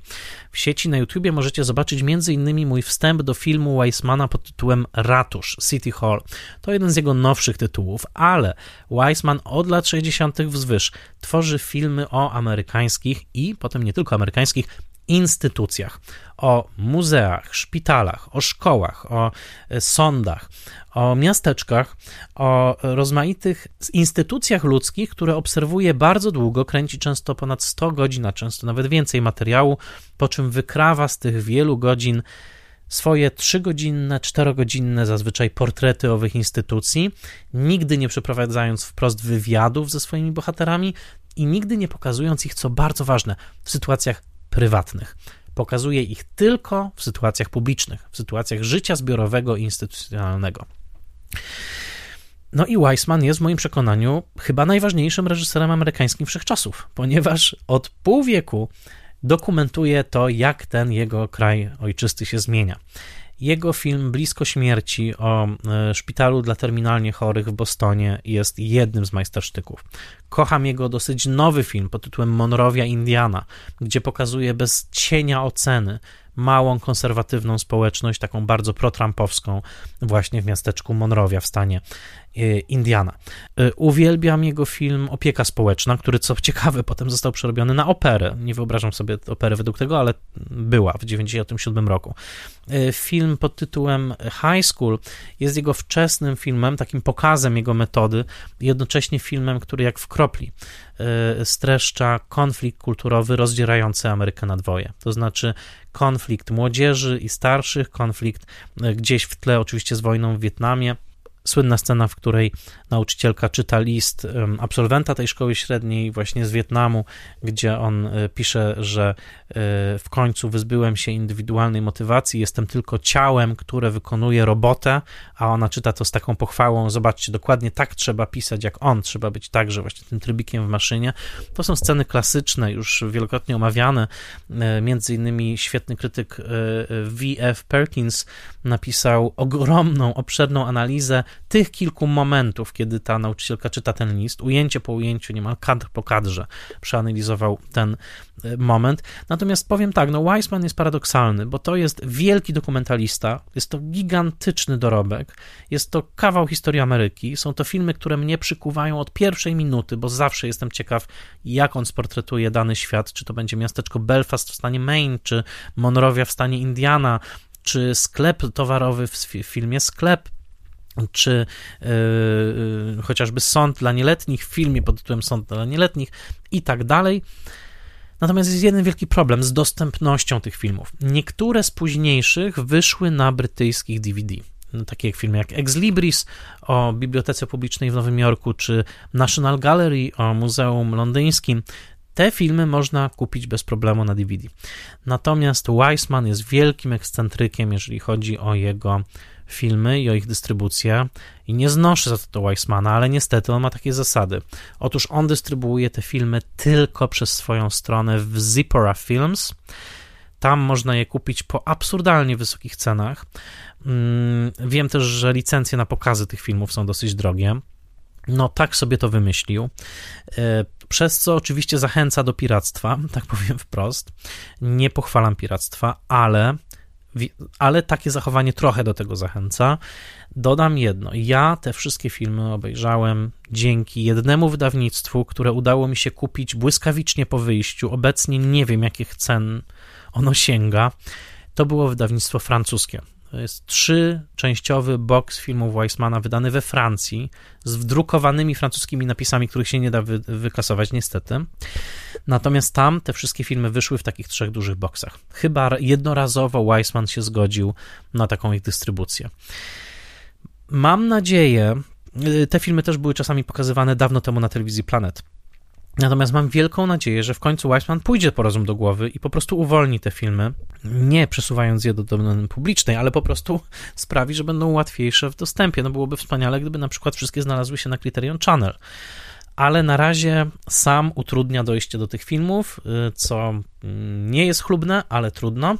Y, tak czy inaczej, y, jest jego kino jako całość. Jest ogromnym osiągnięciem filmowego dokumentalizmu. Nikt nie powtórzył takiego eksperymentu. Co więcej, Weissman nie ma następców. Obecnie kino dokumentalne jest o wiele bardziej retoryczne, często zideologizowane, bardzo, bardzo nastawione na efekt, na manipulację emocjonalną, a przede wszystkim na perswazję światopoglądową. Tego u Weissmana nie ma, chociaż on ma wyraźny światopogląd liberalny, jest on obecny zresztą w tych filmach, natomiast jakby te filmy nie mają funkcji perswazyjnej. E, polecam wam e, High School, ale polecam wam każdy z tych filmów. Spotkanie z filmem Weissmana wymaga cierpliwości, uważności, a jednocześnie wydaje mi się, że nikt e, tego medium kina dokumentalnego nie użył lepiej niż właśnie amerykański reżyser Frederick Weissman, prawdziwie cierpliwy obserwator amerykańskich instytucji i amerykańskiego życia. Podsumujmy zatem jeszcze raz tę dziesiątkę. Na miejscu 50 Annie Hall, na miejscu 49 Spragnienie Miłości, na miejscu 48 Umberto D, na miejscu 47 Taksówkarz, na miejscu 46 Na samym dnie, na miejscu 45 Deszczowa piosenka, na miejscu 44 Kres długiego dnia, na miejscu 43 Sierra Nevada, na miejscu 42 Garsoniera i na miejscu 41 High School, a na miejscu 40 ale to już następnym razem. Bardzo Wam dziękuję za słuchanie. Nie byłby możliwy ten odcinek, nie byłby możliwy cały podcast, gdyby nie patroni. Podkreślam to bardzo mocno. Praca nad cotygodniowymi odcinkami jest bardzo, bardzo czasochłonna. Nie byłoby tego e, podcastu w wolnym dostępie, gdyby nie patronki i patroni. Dziękuję im z całego serca, zwłaszcza moim patronkom i patronom imiennym, to znaczy Uwaga, festiwalowi mediów Człowiek w zagrożeniu w Łodzi, na którym pokazywano filmy Weissmana, tam właśnie nagrałem ten wstęp do ratusza, Michałowi Hudolińskiemu ze strony Go tam w deszczu, Łukaszowi Daleckiemu, Agnieszce Egeman, Sebastianowi Firlikowi, Odjemu Hendersonowi, Beacie Hołowni, Annie Jóźwiak, Bartłomiejowi Kłosiewiczowi, Tomaszowi Kopoczyńskiemu, Władimirowi Panfiłowowi, Mateuszowi Stępniowi, Weronice Więsyk, Jackowi Wiśniewskiemu, blogowi Przygody Scenarzysty prezentującemu analizy scenariuszowe i portalowi Outfilm oferującemu szeroki wybór filmów o tematyce LGBT. Spoilermaster jest także oficjalnym partnerem spaceru Oscarowego, będącego częścią szlaku Łodzi Miasta Filmu UNESCO, na który Was serdecznie zapraszam. Zachęcam do wsparcia na Patronajcie. Yy, obszerny, cotygodniowy newsletter, bardzo chwalony przez użytkowników, comiesięczne webinary na żywo, genialne rozmowy, naprawdę nie przesadzam. Yy, I nie tylko, zajrzyjcie na patronite.pl łamane przez Spoilermaster, jeżeli zechcecie wesprzeć moją pracę, będę Wam niesamowicie wdzięczny. Kolejna odsłona kolejnej dziesiątki już wkrótce, a teraz bardzo Wam dziękuję i do usłyszenia w Spoilermasterze już za tydzień.